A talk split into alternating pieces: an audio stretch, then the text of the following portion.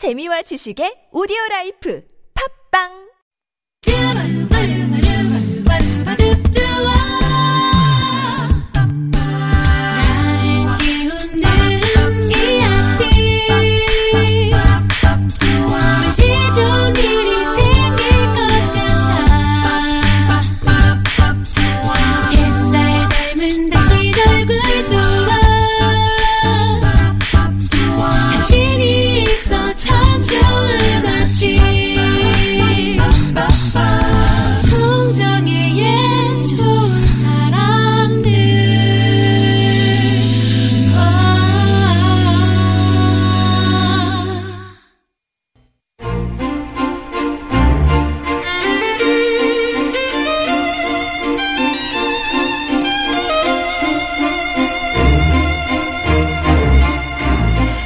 고레다 히로카즈 감독은 자신의 일을 맛있는 제철 생선을 어떻게 요리하면 재료가 가진 맛을 살리면서 손님도 만족할 만한 요리를 낼 수 있을지를 궁리하는 장인과 같다라고 했습니다. 그 요리 먼저 먹어보고 우리에게 소개해 주시는 분 있죠? 김세윤의 영화를 만나다 영화 읽어주는 남자 김세윤 작가 오셨습니다. 안녕하세요. 네, 안녕하세요. 야, 이번 주엔 또 뭐 얼마나 맛있는 거 드시고 오셨을까. 네. 목요 미식회. 네, 일단 이번 주 개봉하는 영화 중에 네. 기대를 크게 안 했다가 뜻밖의 기대 이상으로 재밌어서 이 작품을 일단 소개를 하고 싶어졌습니다. 그런 작품 되게 반갑죠. 네. 그 영화 제목이 일일시호일. 중국 영화인가요? 아니, 일본 영화입니다. 네. 네. 일일시호일. 이게 영문 제목이 훨씬 더 쉽게 와닿을 거예요. 네. 에브리데이 어 굿데이. 아유. 네. 정말 쉽죠. 우리가 알 수 있는 이건 중학생 필수 단어도 아니지 않나요? 에브리데이 굿데이. 어 굿데이. 네. 예. 그래서 뭐 매일매일 좋은 날 정도로 번역을 할 수 있을 거고요. 근데 왜 이렇게 어렵게 개봉할 때 이렇게 이게 이제 그 유통하실 때 원래 제목 그대로 그냥 쓰기로 한 거고 영화를 보면 근데 이게 또 맞아요. 아, 그래요. 네. 이게 물론 영화에는 자막으로 매일매일 좋은 날이라는 게 그 해석이 대사로 설명이 나오긴 하지만 왠지 느낌이 매일매일 좋은 날 아마 고민했을 거예요. 근데 일일시호일 일단 궁금하잖아요. 네. 무슨 뜻일까. 근데 사실 이게 매일매일 좋은 날이라는 같은 제목의 에세이가 출간이 되어 있어요. 이게 그 원작이 있는 에세이고요. 제가 알기로는 한 17년 전쯤에 출간된 그 책이라고 해요.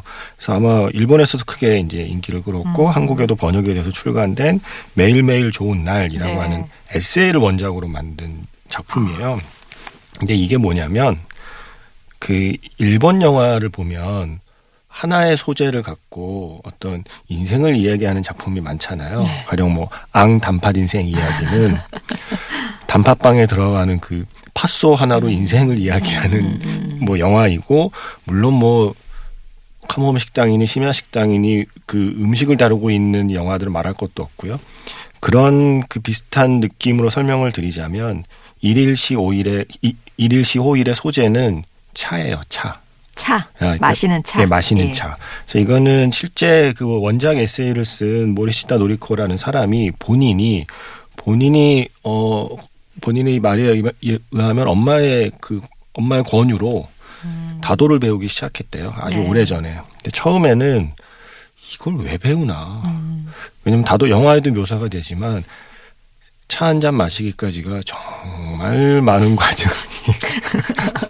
그러니까 우리 느낌에서는 고작 그냥 차 한 잔인데 대충 먹으면 될 텐데 특히 일본의 다도가 영화에서 묘사가 되는데 다도를 시작하기도 전에 차를 우리기도 전에 준비 작업도 한참이에요. 근데 거기도 다 법칙이 있어요. 뭐 수건도 왼쪽으로 몇 번을 들고 오른쪽으로 몇 번을 접었다가 그 수건으로 결국 하는 일은 뭐냐면 차자를 닦는 거거든요.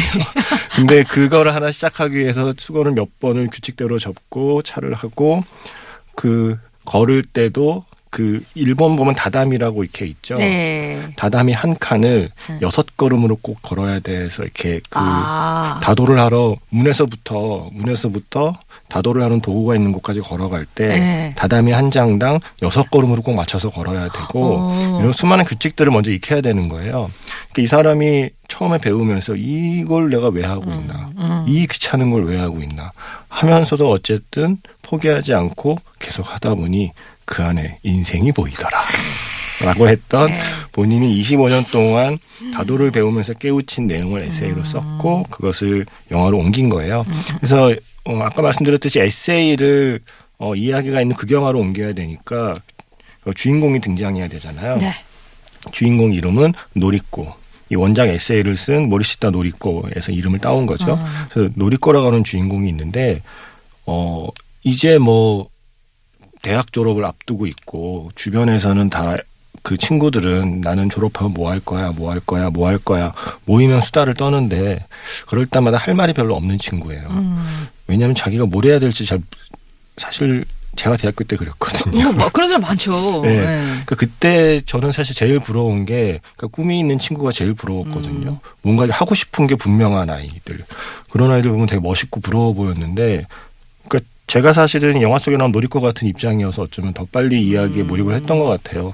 저 역시 친구들이 그런 얘기를 할 때 약간 속된 말로 멍 때린다고 그러죠.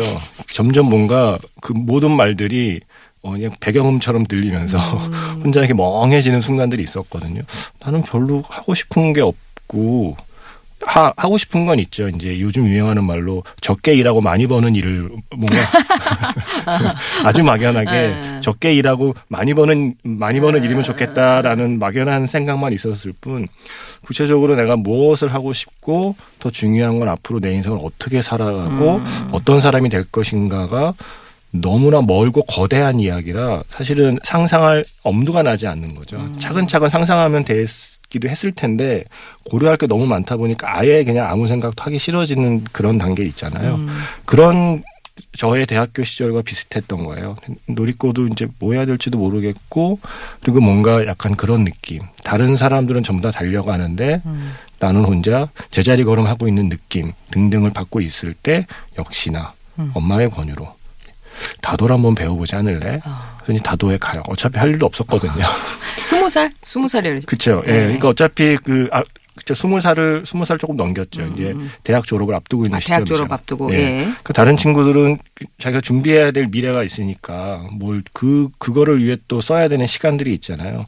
하지만 노리코는 어차피 뭘 준비해야 될지 몰랐기 때문에 써야 할 시간이 없었어요. 그러니까 시간 자체가 많은 거죠. 그래서 처음에는 그냥 또 친구 한 명 또 이제 의기투합해서 늘 붙어 다니는 소꿉친구 혼자 가기 그렇잖아요. 그런데 가기가. 그래서 이제 그 친구한 미치코라는 친구와 함께 다케다 선생이 운영하는 다도 교실에 다니기 시작하는 게 영화의 시작이에요. 근데 이야기는 처음에는 딱 그거예요. 이걸 왜 하고 있나라는 느낌으로 바라보는 시선이거든요. 그러니까 평생에 걸쳐 다도를 해오신 선생님인데 이 선생님이 하는 게 약간 그런 느낌인 거예요. 평생 동안 이것만 하신 거야, 이분은. 이런 인생은 뭐지? 라는 생각으로. 그리고 이제 끝나고 나면 너무나 다리가 저린 거죠. 일본 다도는 무릎 꿇고 이제 계속 해야 되니까. 처음에 힘들고 재미가 없었는데 어느 순간 하나하나. 그러니까 내가 무언가 집중할 수 있는 시간이 하루에 1시간이 있다는 게 주는 행복.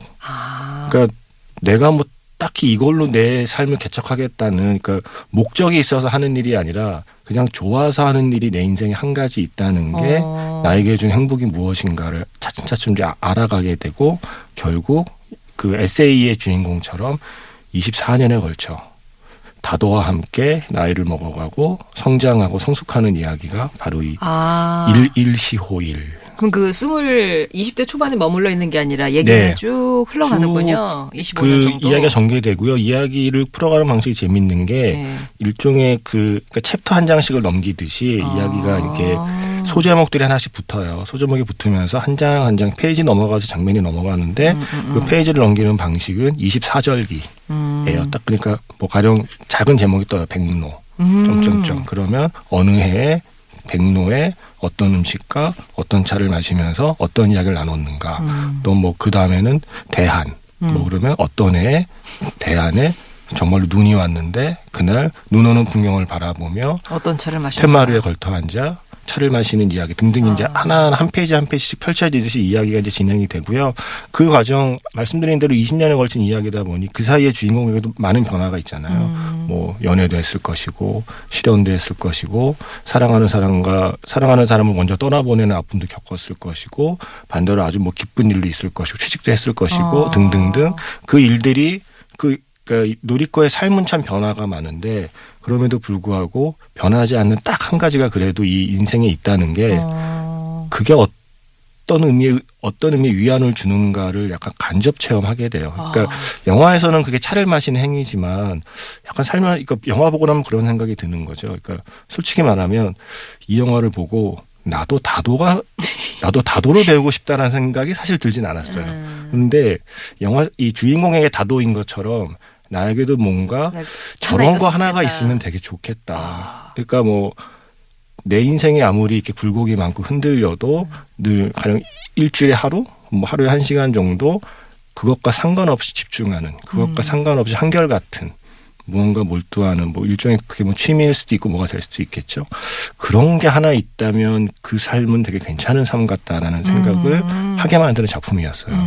그 영화 제목인 일일시호일은 다도를 처음 배우러 갔을 때 그 선생님 방 벽에 붙어 있는 족자였어요. 처음에는 그게 무슨 뜻인지 몰라요. 그러니까 저는 일본 사람들은 아는 줄 알았거든요. 근데 그 영화 속에 나온 주인공은 둘이 서로 그러거든요. 무슨 뜻이야? 그러니까 서로 이제 아는 한자로 맞춰보는 거죠. 일일, 매일, 호일, 좋은 날, 뭐 매일매일 좋은 날이란 뜻 아니겠어? 그러니까 매일매일 좋은 날이라고 하는 그 일일시호일의 뜻풀이는 그때 알 수 있지만 그게 정말 어떤 의미인지를 몸으로 느끼기까지는 자기가 삶으로 체험해야 되는 거잖아요. 그럼 영화를 보고 나면 그 일일시호일의 의미가 와닿나요? 저는 와닿았어요. 네, 근데 그게 되게 이상한 감동이 있어요. 우리가 사실 인생의 깨달음이라는 게 뭐 어마어마한 걸 아는 것 같지만 사실은 그게 아니라 영화에 이런 대사가 나오거든요. 가만히 주인공이 앉아있다가 어느 날 비 오는 날 가만히 그냥 다도를 하면서 빗소리를 들어요. 근데 생각해보면 그렇게 그냥 빗소리만 들었던 적이 언제인가. 네. 비가 오는 날 온전하게 빗소리에 집중해서 아무 일을 하지 않고 빗소리를 한 30분이건 1시간이건 들었던 적이 언젠가를 생각해보면 기억이 안 날 정도거든요. 뭔가 비 오는 날 나는 운전을 하고 있거나 계속 빗소리보다는 와이프 소리가 더 귀에 많이 들린다거나 이런 삶을 살고 있었잖아요. 그래서 영화에서 그 주인공 이런 나레이션을 해요. 어떤 의미의 삶이란 비 오는 날에는 빗소리를 듣고 눈 오는 날엔 눈을 보고 여름에는 찌는 듯한 더위를 느끼고 겨울에는 살을 애는 추위를 느끼는 것. 그게 왜냐하면 살아있으니까 할 수 있는 일들이잖아요. 살아있어야 빗소리도 듣고 살아있어야 겨울에 추위도 느낄 수 있는 거잖아요. 그래서 이제 그러한 과정을 하나하나 깨달아가는 게 억지스럽지 않고 너무 또 가르친다는 느낌 없이 마치 내가 주인공 노릴 것처럼 한 페이지 한 페이지 뭔가 새로운 걸 이렇게 차근차근 알아가는 느낌으로 영화를 잘 만들어서 저는 이런 류의 영화가 너무 많아서 특히 일본에서 이런 비슷한 류의 영화가 너무 많아서 약간 또 뻔한 거 아니야 걱정을 했었는데 비슷한 이야기 중에도 여전히 잘 만드는 영화는 다르더라고요. 네. 일일시호일이 저에겐 그런 느낌이었습니다. 그 다도를 가르친 다케다 선생님 역을 맡은 키키키린 이분 되게 일본 영화 자주 나오는 그분이죠? 그렇죠. 일본 영화의 국민 엄마라고 하셨던 그분이 지난해인가요? 지난해 세상을 떠나셔서 사실은 저도 생각해보면 제가 좋아하는 많은 일본 영화에는 언제나 키키키린이라는 배우가 있었거든요. 특히 아까 오프닝에도 말씀드렸던 그 고레다 히로카즈 감독의 영화에서 언제나 키키키린을 볼 수 있었고요. 근데 그 배우를 더 이상 볼 수 없는데 제가 알기로 이 작품 유작으로 알고 있어요. 마지막 작품이에요? 네. 그래서 그런지 이 영화에서 하는 한마디 한마디가 유언처럼 들려요. 그러니까 다도 선생님이 다도를 배우는 노리코에게 그냥 툭툭 지나가는 말처럼 뭔가 그냥 충고 같은 조언을 해주는데 그게 약간 이분이 마지막 세상에 남기는 세상의 모든 젊은이들에게 주는 약간 사려 깊은 어른의 조심스러운 충고처럼 들려서 그것도 또 키키키린이라는 배우를 좋아하는 배우에게는 보고 싶어지네요. 네, 또 그 거부하기 힘든 작품이 아닐까. 다도를 배워보고 싶긴 합니다. 저도 네, 다도 해보고 싶긴 한데 전 다리가 좀 많이 저려서 그래서 저는 양반 다리 오래 못 하거든요. 전 다도를 하는 시간이면 저는 요가 같은 걸 하는 게 저에게는. 예. 하지만 주인공 노리코에게는 다도가 그 일을 해줬고요. 네. 영화를 보는 관객들에게 다도도 좋고 그게 아닌 다른 무엇이든 노리코에게 다도 같은 그런 거 하나 정도를 찾을 수 있는 기회가 되지 않을까 생각은 합니다. 자, 김세윤의 영화를 만나다 개봉작으로는 일일시호일 만나고 왔고요. 그 OST 가운데에서 메인 테마 연주곡 듣고 와서 어제 영화 만나겠습니다.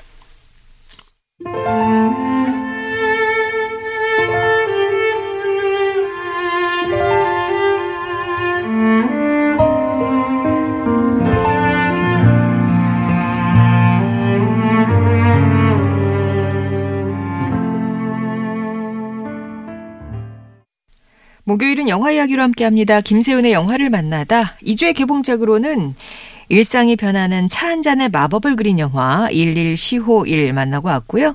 좀 비슷하게 같이 볼 어제 영화 어떤 건가요? 제가 약간 좀 깜짝 놀랐어요. 왜냐하면 제가 일일시호일과 함께 소개할 영화로 딱 한 편이 떠올랐는데 네. 당연히 여기서 소개를 했을 거라고 생각을 한 거예요. 그래서 그래도 해서 혹시나 싶어 작가님께 여쭤봤거든요. 네. 제가 이 영화 소개했죠? 그랬더니 아니요. 그래서 이걸 제가 아직도 제가 이거를 하마터면 큰일 날 뻔했네. 말씀입니까? 예, 그래서 예. 오늘 기쁜 마음으로 소개해드리는 작품은 굿 바이. 라는 작품입니다. 이것도 좀 의미가 있는 제목일 거네요. 굿 바이. 예, 그러니까 굿 쉼표 그리고 바이예요. 그러니까 이게 2008년 딱 10년 이제 11년이네요. 해가 바뀌었으니까. 예, 11년 전에 나온 일본 영화고요. 정확히 10년 전이죠. 2009년 아카데미에서 외국어 영화상을 받은. 예. 일본 영화가 외국어 영화상을 받은 게 당시 33년 만에 33년 전 아주 예전에 한번 받고 33년 만에 일본 영화가 처음 외국어 영화상을 받은 작품이기도 예. 했거든요. 그 정도로 일본에서뿐만 아니라 아카데미 외국어 영화상이란 얘기는 그러니까 일본이 아닌 서양, 그러니까 미국, 그러니까 그쪽 사람들에게도 어필했다는 이야기잖아요. 그러니까 국적이나 그 지역에 상관없이 좀 보편적인 이야기를 담고 있다는 뜻이기도 할 거고요. 오늘 주제는 굳이 말씀드리자면 삶과 죽음입니다. 네. 일일시호일이 삶에 대한 이야기라면 하루하루, 그러니까 영화에서처럼 매일매일을 좋은 날로 만드는 방법은 무엇일까에 대한 질문을 던지는 거라면 굿 앤 바이는 그렇게 우리가 한 생을 살다가 마지막 떠나는 순간은 어떻게 마무리를 해야 될 것인가에 대한 이야기예요. 굿 바이. 네. 근데 제가 왜 이 영화 소개 안 했을까요? 제가 어떻게 했습니까? 이 좋은 영화를 왜 아직까지 어쨌든 너무 아끼신 거 아니에요? 오늘 같은 날 소개하라고 이렇게 남겨둔 작품인 것 같아요. 이 영화의 줄거리를 먼저 말씀드리면 주인공 다이고라는 남자는 도쿄의 한 오케스트라의 첼리스트예요. 그러니까 정말 나름 주변에서 이렇게 좋게 봐주고 본인도 자부심이 있는 성공했네요. 네. 그리고 이제 본격적으로 더 연주에 매진하기 위해서 최근에 대출을 받아서 거액의 악기도 딱 장만을 했어요. 이제부터 나는 첼리스트로 열심히 성공하는 일만 남았어 하고 연습하러 갔는데 그 오케스트라 책임자가 들어와서 90도로 인사를 하며 고멘나사이 무슨 말이에요? 오케스트라 해체가 결정돼요. 어머. 네, 그래서 이 거액의 악기도 장만했건만 오케스트라는 하루아침에 공중분해가 되고 실직자가 된 거죠. 사실 힘들게 그 실기시험 준비해서 음대 가고 음대 졸업해서 오케스트라 갔으면 이제부터는 쉽게 말하면 이제부터는 뿌린 것을 거두어야 되는 시기인데 30대 정도 되는 거예요. 네. 주인공이. 네. 근데 결혼도 했고요. 네. 근데 뿌리기만 하고 거두기도 전에 오케스트라가 해체가 된 거예요. 네. 그래서 거액으로 주고 장만한 새 첼로는 결국 헐값의 중고로 팔 수밖에 없게 되고 네. 그 평생 첼로만 연주했으니 딱히 뭘 다른 걸 해야 될지도 모르겠고 하지만 어쩌면 다행스럽게도 고향에 부모님이 살던 집이 남아 있었던 거죠. 그래서 우리는 거기 가서 고향 가면 그래도 뭔가 할 일이 있을 거야. 일단 고향에 가요. 근데 할 일이 있긴 뭐가 있어요. 그래서 고향에 가서 매일 이제 그 구인 광고를 뒤져보는데 어느 날 이런 문구가 딱 써 있는 거예요. 나이 상관없음.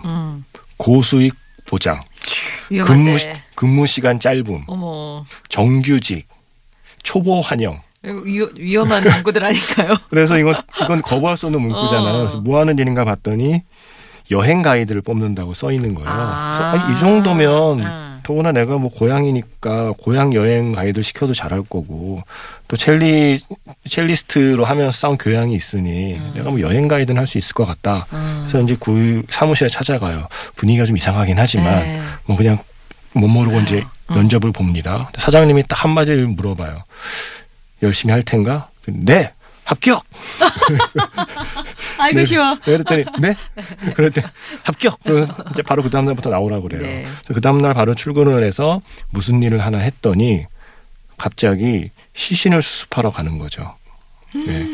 여기서부터 이 영화의 이야기가 시작이 됩니다. 알고 봤더니, 여기서 말한 여행 가이드라는 건 가로가 앞에 있습니다. 천국으로 가는 여행 가이드예요.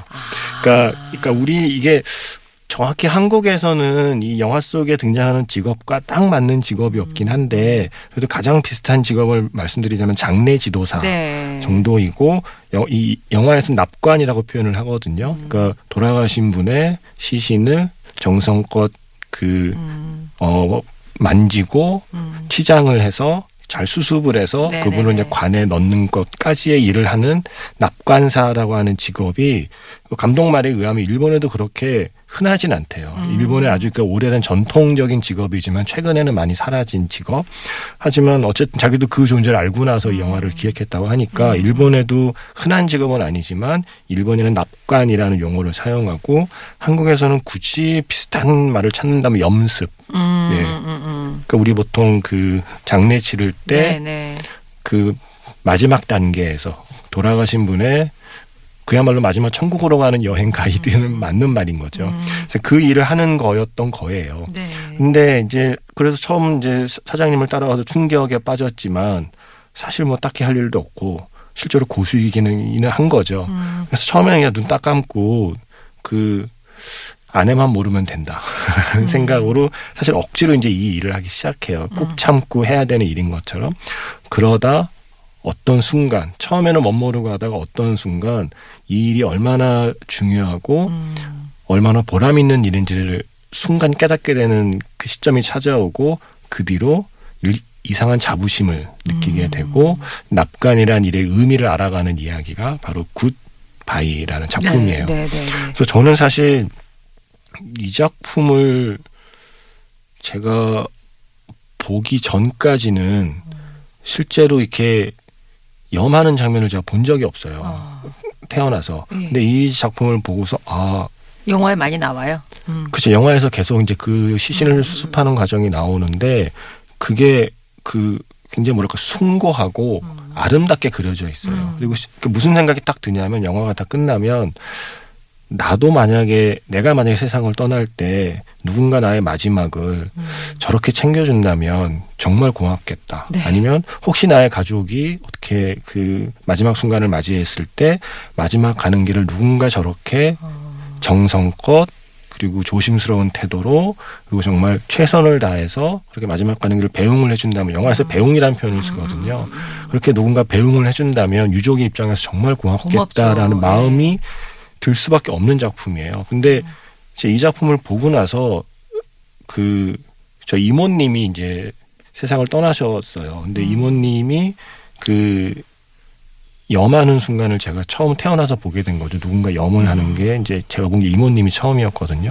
근데 병원에서 이렇게 서둘러서 염하는 그 장면과 영화에서 봤던 게 너무나 괴리가 커서 굉장히 기분이 안 좋더라고요. 그래서 사실은 현실에서도 사실은 영화에서처럼 이 정도의 어떤 태도로 돌아가신 분을 배웅하는 게 좋지 않을까라는 마음이 들 정도로 그래서 그 이모님의 장례를 치르고 나서 더더군다나 이 영화가 더 사실은 소중해 보이고 이 영화를 조금 더 많은 분이 봤으면 좋겠다는 마음이 들어서 그 이후로도 열심히 여기저기 다니면서 굿바이 보세요.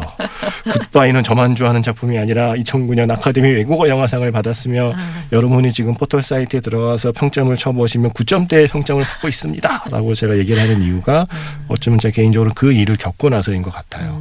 그래서 이거는 일일시호일이라는 그 말로 요약된 아까 소개해드린 작품은 우리가 살아있는 동안에는 어떤 마음으로 살아야 될까에 대한 일종의 힌트 같은 것을 일일시호일이 준다면 그렇게 잘 살았다면 그렇게 아쉬움은 있지만 잘 살았다면 마지막 순간에 내 인생을 스스로 정리하는 입장에서는 어떻게 정리해야 될지 그리고 그렇게 된 다음에 혹은 내 주변 사람이 이렇게 된 다음에는 어떻게 그 사람을 영화 속 표현대로 하자면 어떤 방식으로 배웅하는 게 좋을지에 대한 생각을 하게 만드는 이렇게 말하면 되게 무겁고 진지한 영화 같지만 의외로 코미디예요. 또 웃긴 장면이. 네, 근데 그게 억지로 자아내는 코미디가 아니라 누구나 공감할 수밖에 없는 코미디인 거예요.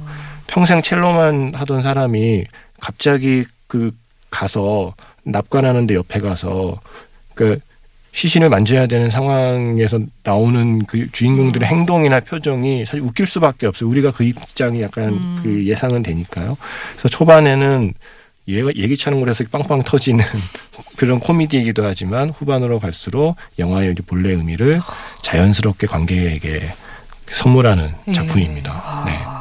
오늘 어떻게 보면 되게 섬세한 주제의 영화 두 편을 만나봤네요. 영화 굿 바이까지. 이게 아마 저는 첼로라는 악기를 설정한 게 그런 의도도 있지 않을까 싶어요. 사실 저도 언젠가 책에서 본 얘기인데 우리 가만히 생각해보면 인간이 온몸으로 껴안고 연주하는 악기가 사실 첼로밖에 없거든요. 콘트라베이스만 해도 너무 커서 껴안지 못하잖아요. 바이올린이나 비올라는 어깨에 그냥 얹고 하는 거고요. 그런데 인간이 자신의 두 팔로 끌어안고 연주하는 악기는 사실 첼로밖에 없는 거죠.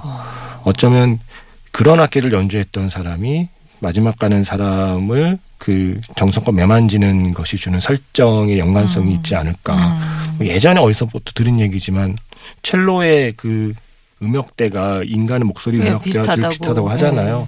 어쩌면 그런 의미에서 첼리스트라는 설정을 넣은 게 아닐까 하는 생각이 사실 들어요. 이거는 뭐 원작이 있거나 그런 건 아니죠? 제가 알기로는 원작이 아마 이때요? 배웅하는 사람이라는 그 작품이 있는 걸로 알고 있거든요. 근데 이게 어느 정도 연관성이 있는지는 정확히 모르겠어요. 근데 충분히 저는 이 바이는 사실 리메이크하기에도 좋은 소재라서 아직까지는 리메이크 나오지 않았는데 사세요. 판권을. 한국에서도 잘 만들어줬으면 좋겠다는 마음이 드는 개인적으로 무척 애정하는 작품입니다. 네. 오늘 영화를 만나다 일일시호일 그리고 어제 영화 굿바이 두 작품 만나봤습니다. 김세윤 작가였습니다. 고맙습니다. 네. 고맙습니다.